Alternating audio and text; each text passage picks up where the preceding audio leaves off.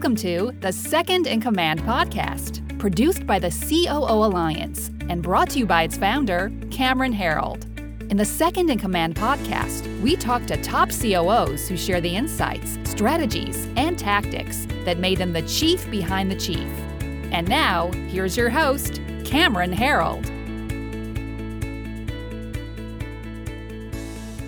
Our guest today is the Chief Operating Officer of Knight Nicastro McKay LLC, Dr. Dana Knight Rays. Knight Nicastro McKay LLC is a litigation focused law firm. From their regional offices in Colorado, Missouri, Montana, and Illinois, they've represented businesses including transportation entities, public employers, and insurers throughout the United States. For 24 months, Dana has assisted the board of managers in developing, planning, and executing the vision and business plan of the almost four year old law firm. Dana manages the administrative operations of the firm, including supervising all non attorney personnel, managing the operation and information systems, overseeing the finance functions, assisting in the marketing of the legal services, and evaluating, managing, and supervising the facilities of this $20 million fast paced law firm. Dana holds a doctorate in organizational development and leadership and brings diverse work experiences serving high performing organizations as a professional development coach and organizational development consultant, primarily in the education world. Dana is also a mother of two boys and a sister of four brothers. So, Dana, welcome to the Second in Command podcast. Thank you. My pleasure. So, tell me your journey. How did you end up as the COO for a law firm? Because as we were kind of just getting started, you told me you're not a lawyer. I am not. I am not from the legal background. I'm an educator, uh, 25 years in that business, and have done everything from teaching school of my own classroom. Then I managed to get into administration, second master's, because I thought that was the only thing left to do in education was to be a principal. Decided I didn't want to be a principal, so I taught for a little longer, and then I created space for myself in um, the last school that I was in to, I was at recess and all of a sudden I realized it would be easier. We'd been looking for a special education teacher for a couple years. And while I was watching, just becoming more and more sad and frustrated at the, the lack of being able to find someone who would fit the culture as well as have the skill set. And so as I was at recess and the leader came out and said, I think it would be easier to find a fourth grade teacher than it would be to find someone that has your skill set. Would you be interested in taking on the special education department in the elementary? Well, funny enough, I hadn't thought of it, but was interested. So all I had to do was go take a test and ace the test. And then next thing I know, I am leading the special education department fortunately, they let me go. Autonomy is really important to my success. And I decided to create a school within a school, not just be a special education teacher. So I was actually able to try on the business side of education. And I did create a school within a school called Center for Cognitive Diversity. And that came out of a passion and definitely a need that I saw in education to get away from stigma, to retrain the brain of teachers that the student is not the flexor, the teacher is the flexor. The teacher needs to be the person, the teacher that the person in front of you needs to be. And so develop that. That was super fun. So I got to do all of the organizational hiring, budget, all that. And um, then they asked me to extend that past the sixth grade and go into the middle school.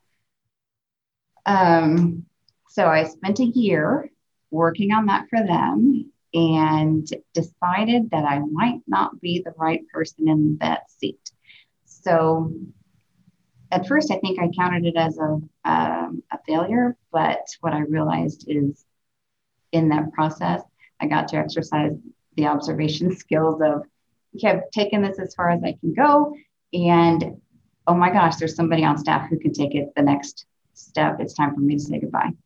So I think probably that same week that I had that epiphany, my brother, one of my brothers and I do dinner once a month and we were, we share our things and uh, what's going on. And Chad Knight is um, sharing with me the growth of the law firm and that you know he just wants to practice law that's what he's good at and the three other guys on the board the same thing and they heard he i think we're going to just need to hire somebody to do this admin stuff and blah, blah blah and then there was this awkward pause and by the way, I just finished my my doctorate in organizational development. Love it.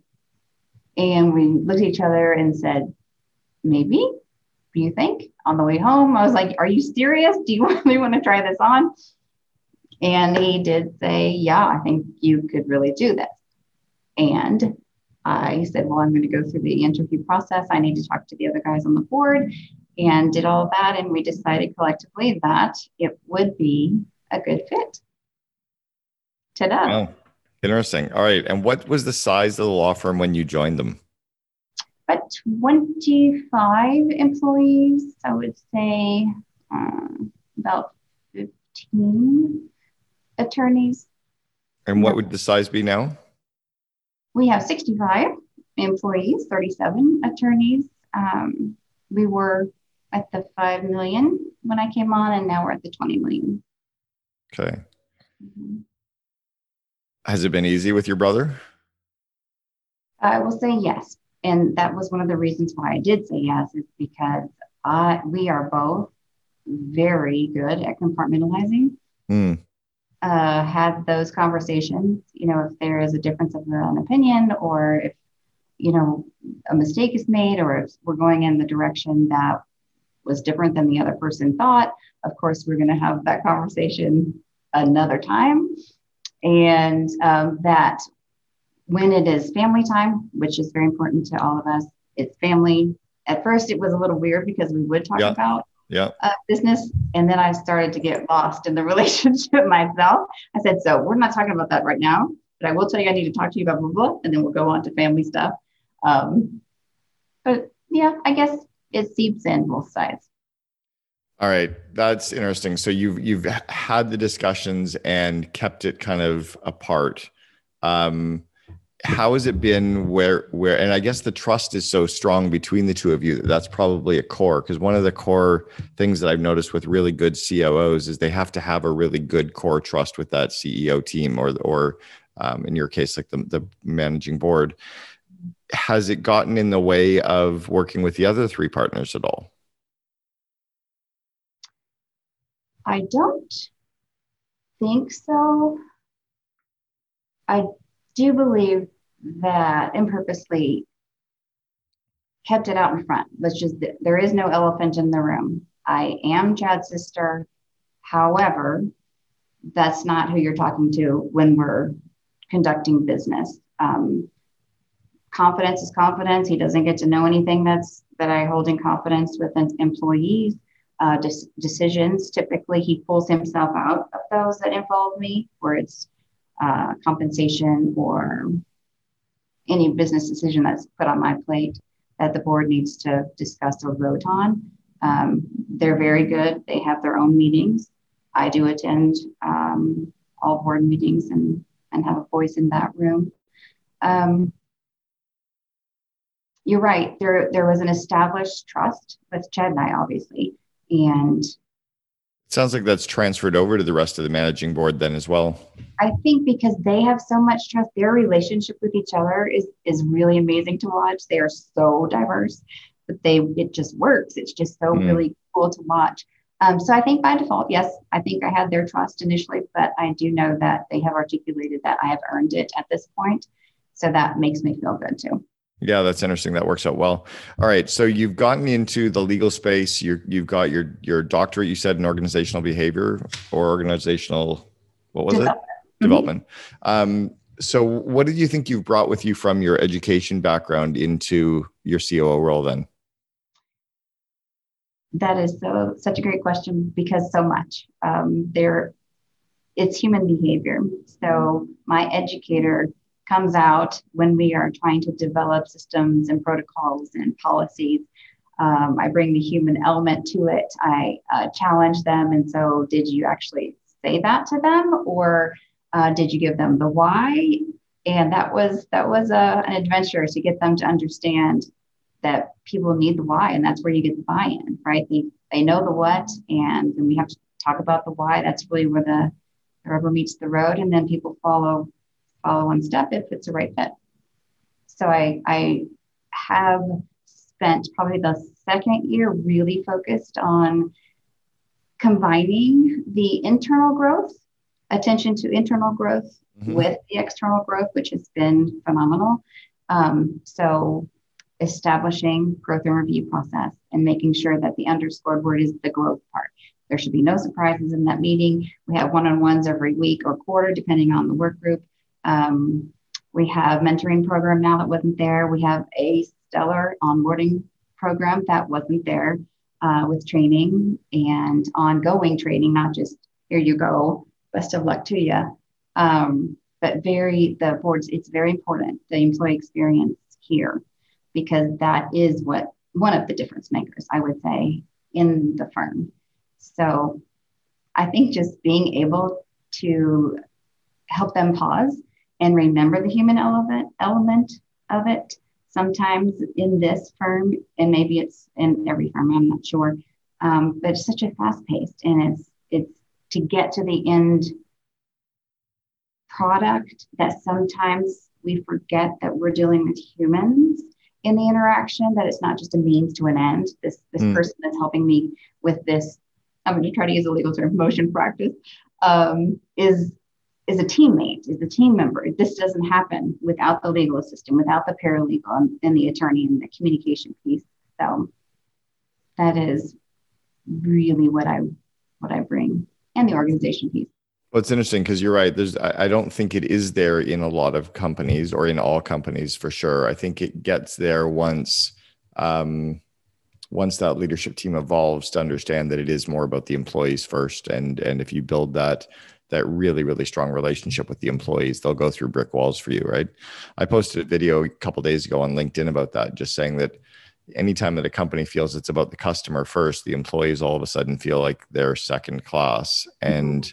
It really can kind of go in that wrong direction. So how do you slow them down to to get them to consider the human element or the human impact?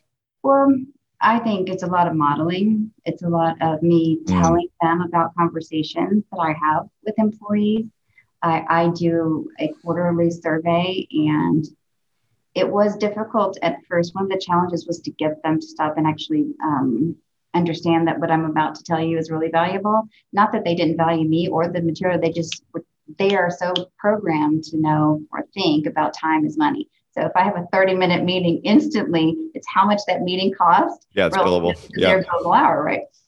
Um, so they've done such a great job realizing that uh, we slow down and pay attention to the human element, as we said, that actually the ROI is is measurable too.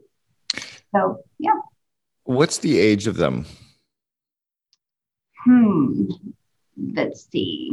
The oldest one, I believe, is 51, and the youngest, I'm, gonna, I'm not going to quote this correctly, but in his 30s.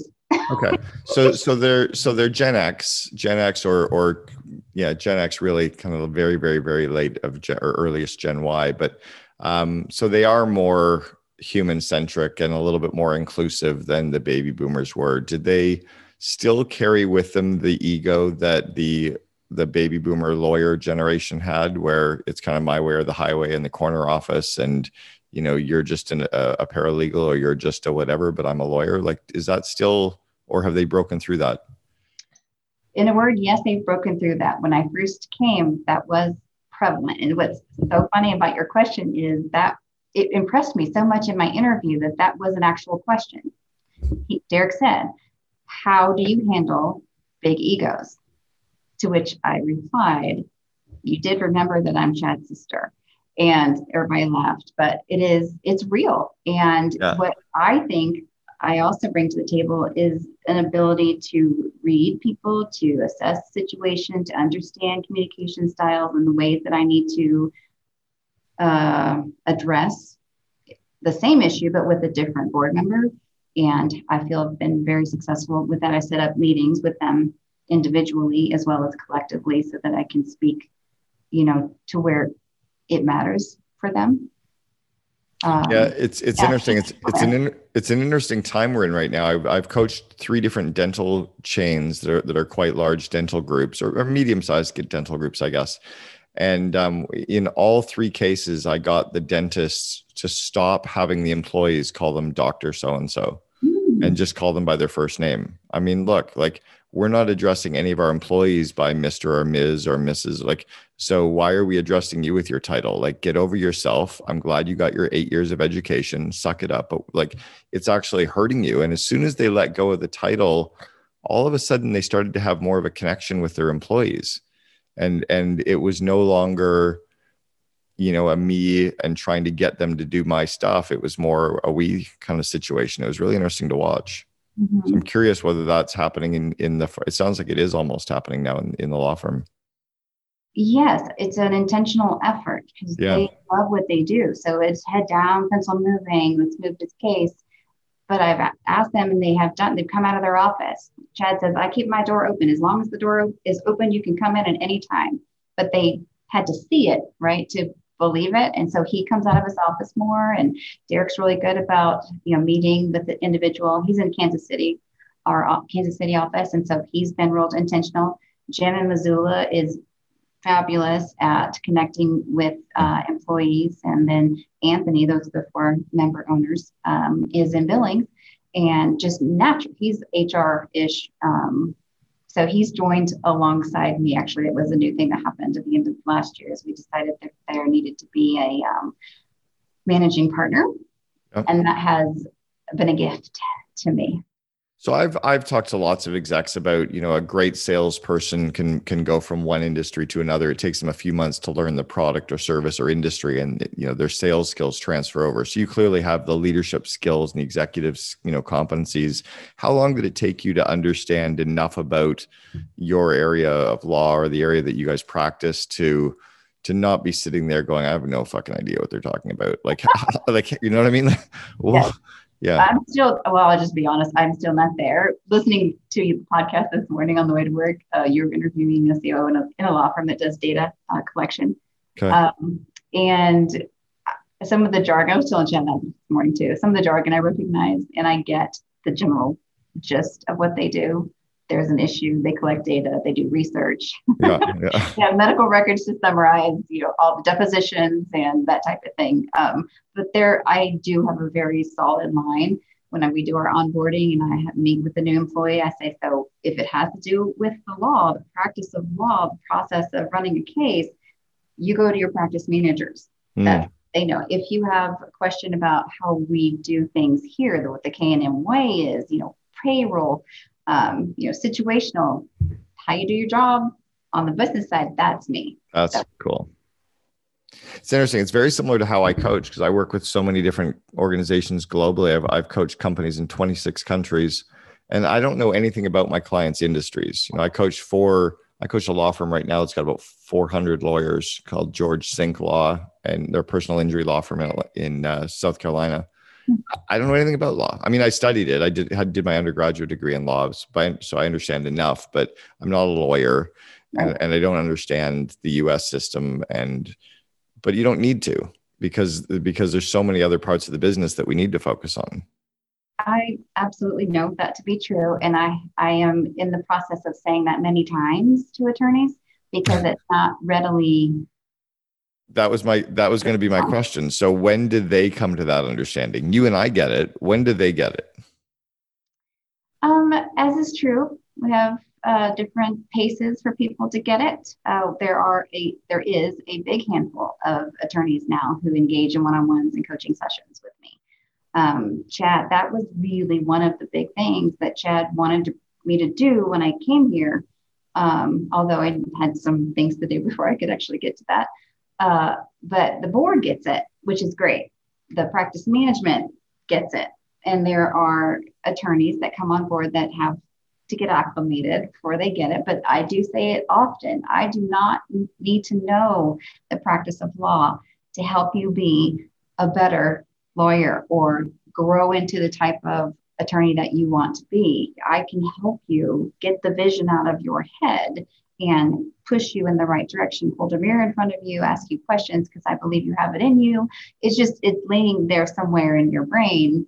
And we need to figure out what you want as an attorney, what your practice looks like in your head so that we can attach you to the resources that we have, which is vast within mm. Yeah, yeah, got it. All right. So, what have you been working on recently then? You, you kind of got in, you're in your transition. What's the next phase for you?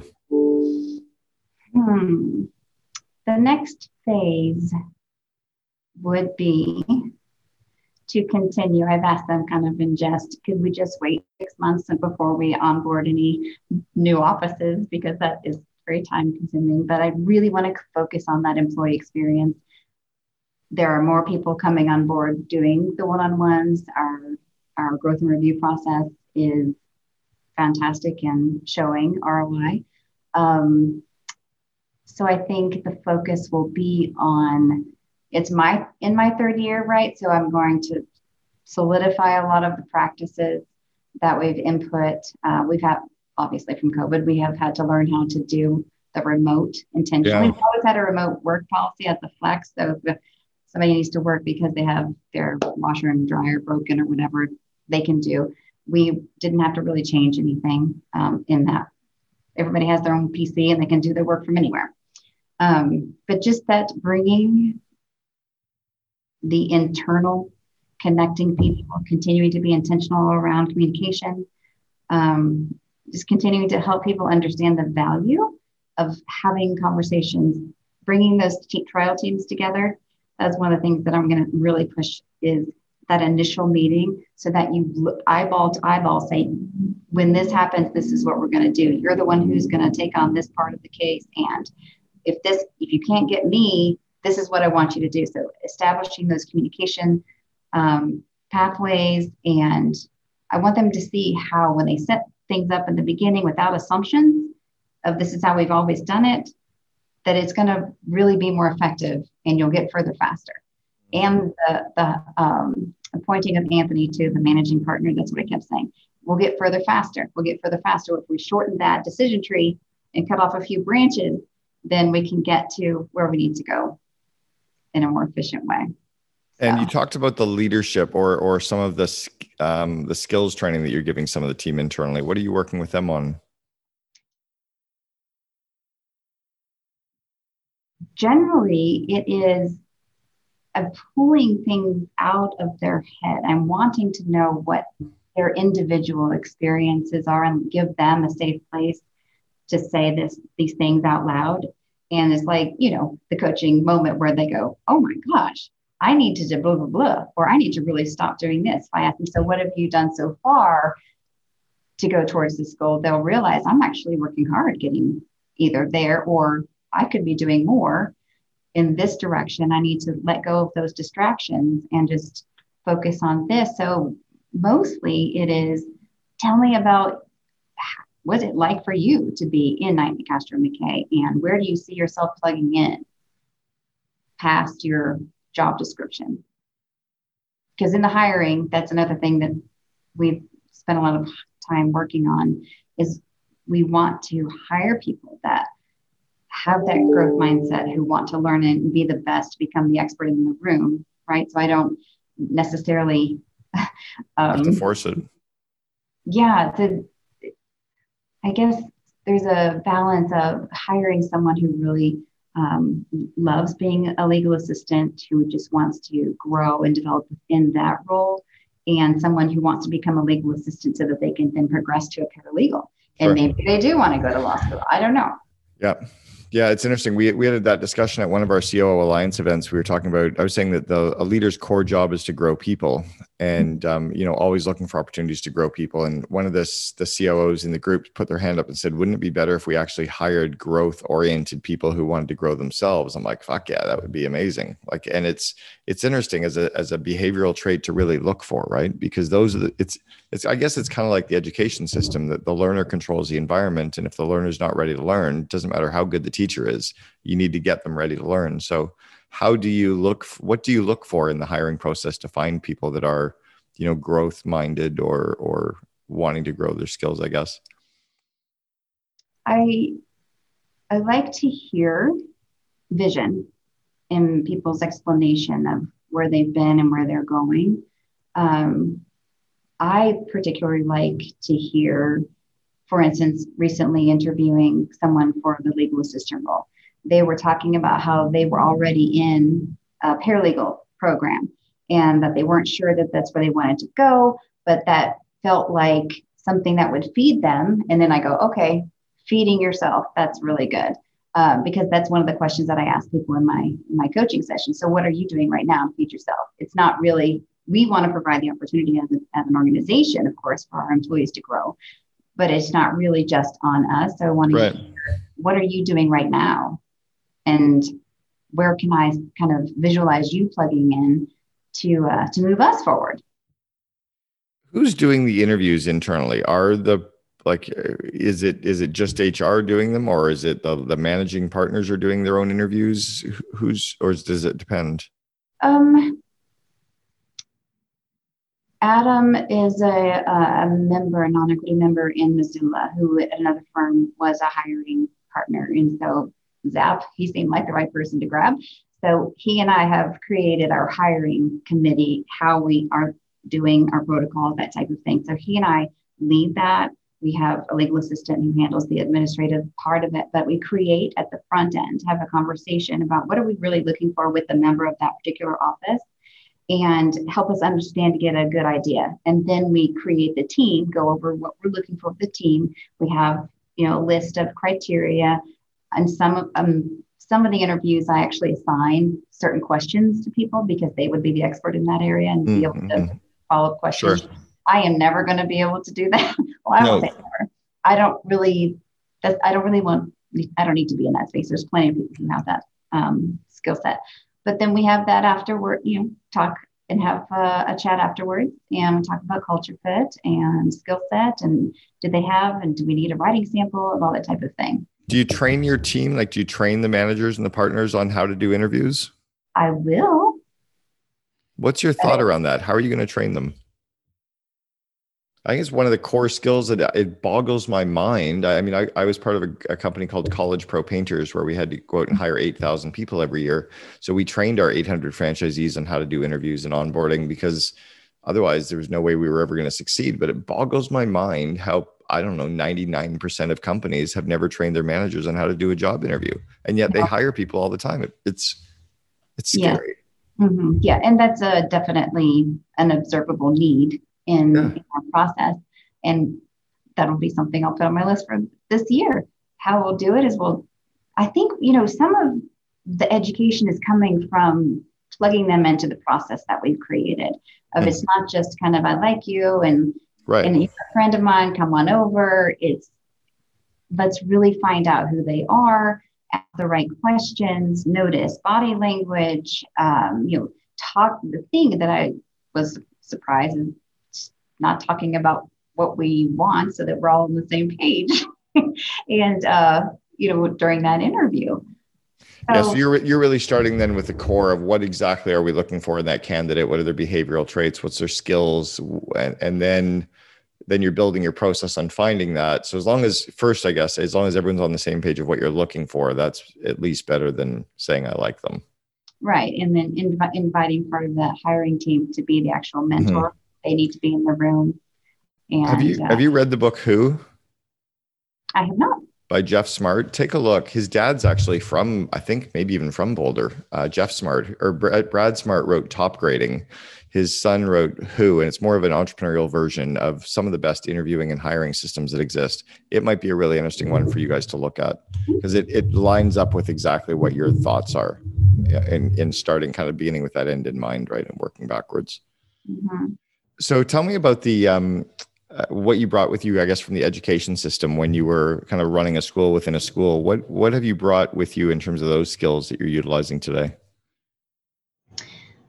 I would say that I think it's Sinek, the why circle, the golden circle.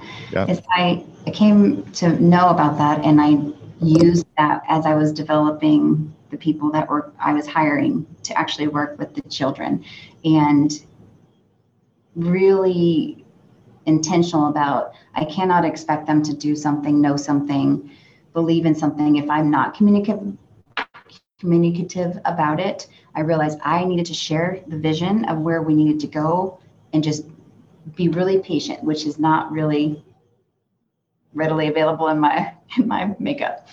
Um, so starting and just being really intentional about the communication, where we're going to go, why this is important, why why we are even here, how this might be different than you've done things in the past. Um, and it worked. Mm. They loved it. The feedback was, "Oh my gosh, I've never understood why we do this, and now totally makes sense." And that's again one of the strong, strongest messages I feel like I am conveying in my role is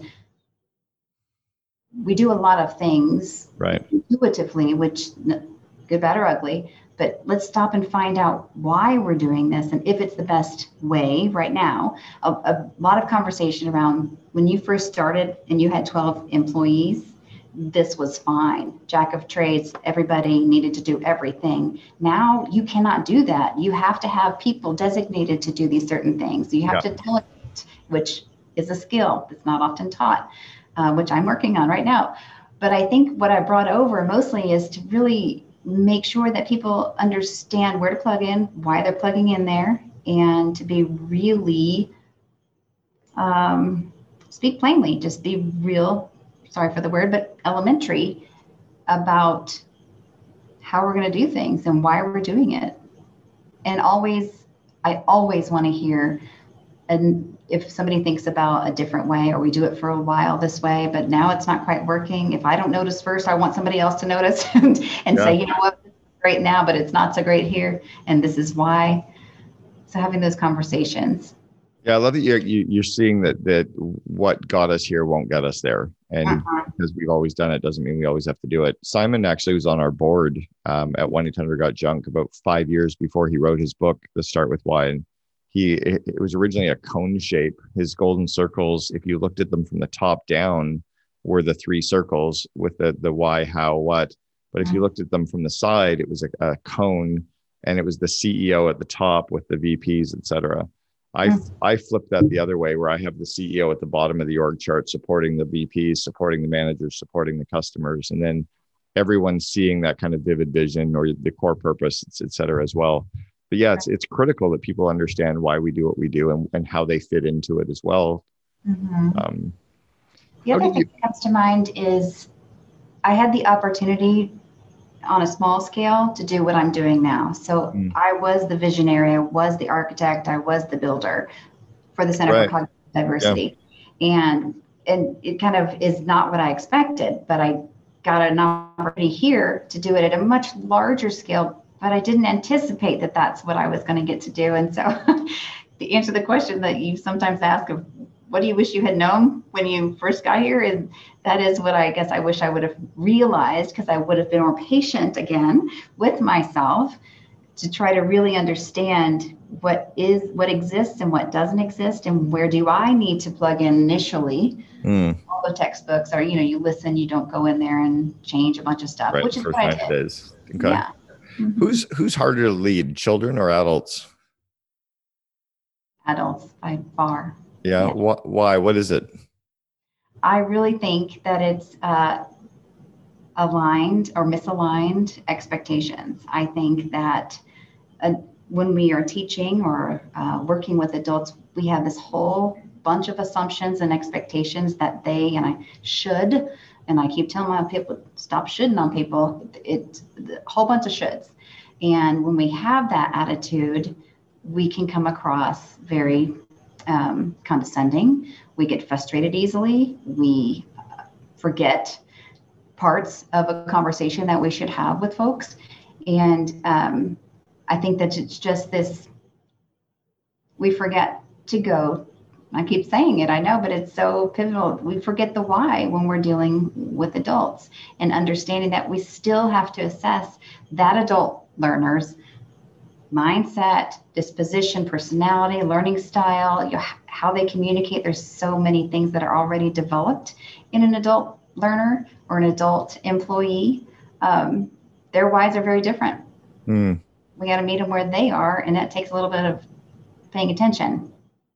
So what do you think is going to change now for the organization? I mean, you've gone from from 25 30 up to, you know, 65, so you've doubled in 2 years, you're probably going to double again. Mm-hmm. Are you um so there's that question, what do you think is going to be changing and then what's it like working with these four offices and and the um the kind of was that part of the intention or did it just evolve to that? working with the four members, do you mean? No, and four cities, like having offices in four cities. Was that the intention originally?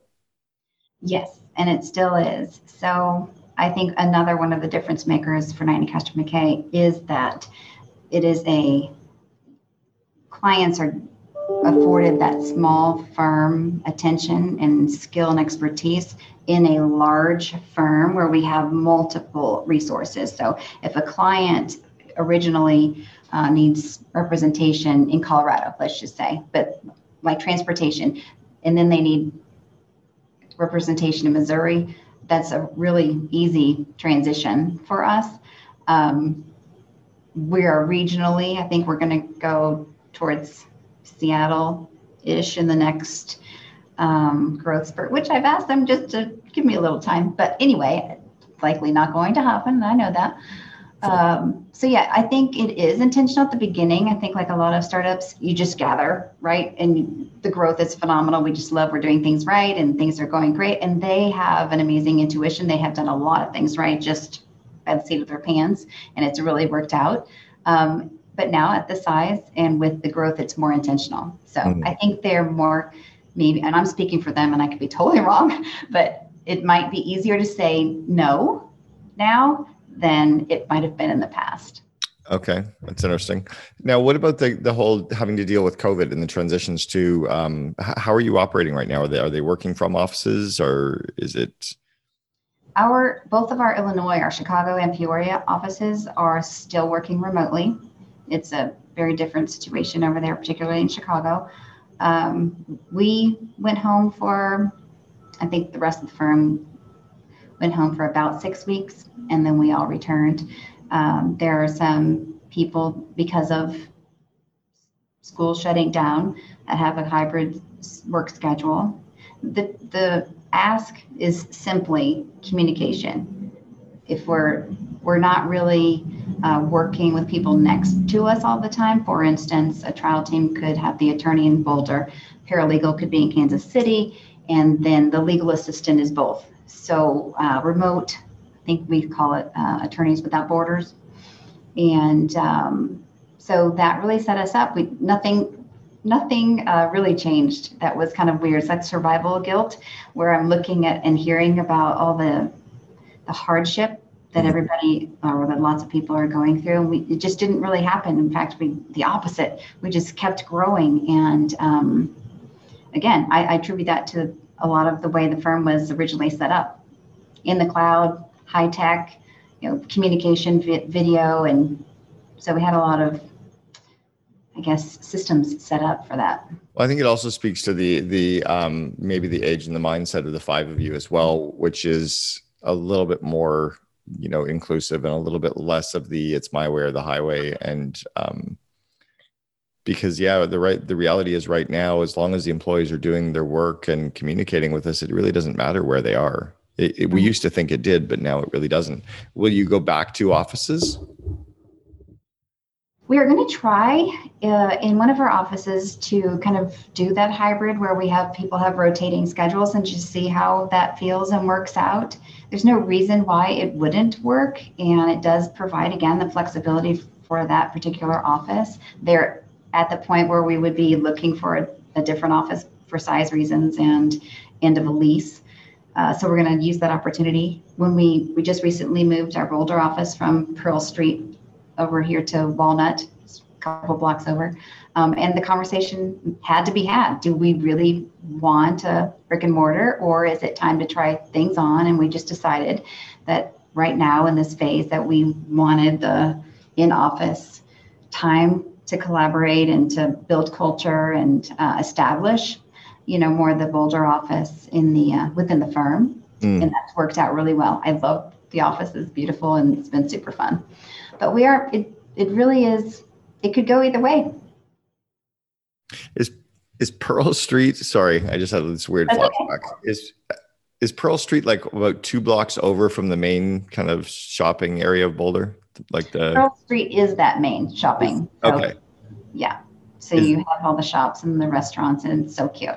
Kimball Musk used to work for me. He owns the kitchen. Is that yeah. is that on Pearl Street? It is right on okay. the corner. That's why I was like, I just had this flashback. Cause I remember having lunch with him there when he first opened it. And that just kind of flashed into my head because his old office was near a parking garage two blocks away from there. Anyway, mm-hmm. completely random flashback. um, all right. If you were to go back to your 21 year old self, you had to give Dana some advice. What's the advice you'd give yourself? Oh my goodness. Um,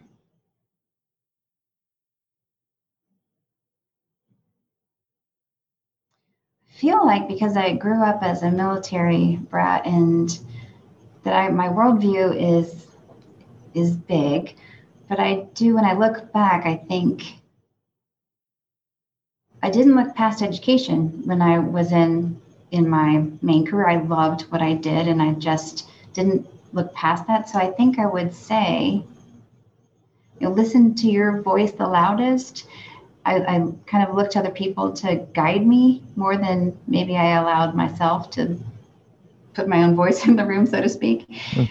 And then the other thing I would say is um, I am a calculated risk taker, and I have been that forever. And I just, I guess, I wish that I would be a little bit more, take a little bit more chances on myself, maybe everything has worked out and I've enjoyed everything. I don't really have any regrets, but maybe, you know, going out to the karaoke bar would have been fun. And I, I might would have, you know, who knows?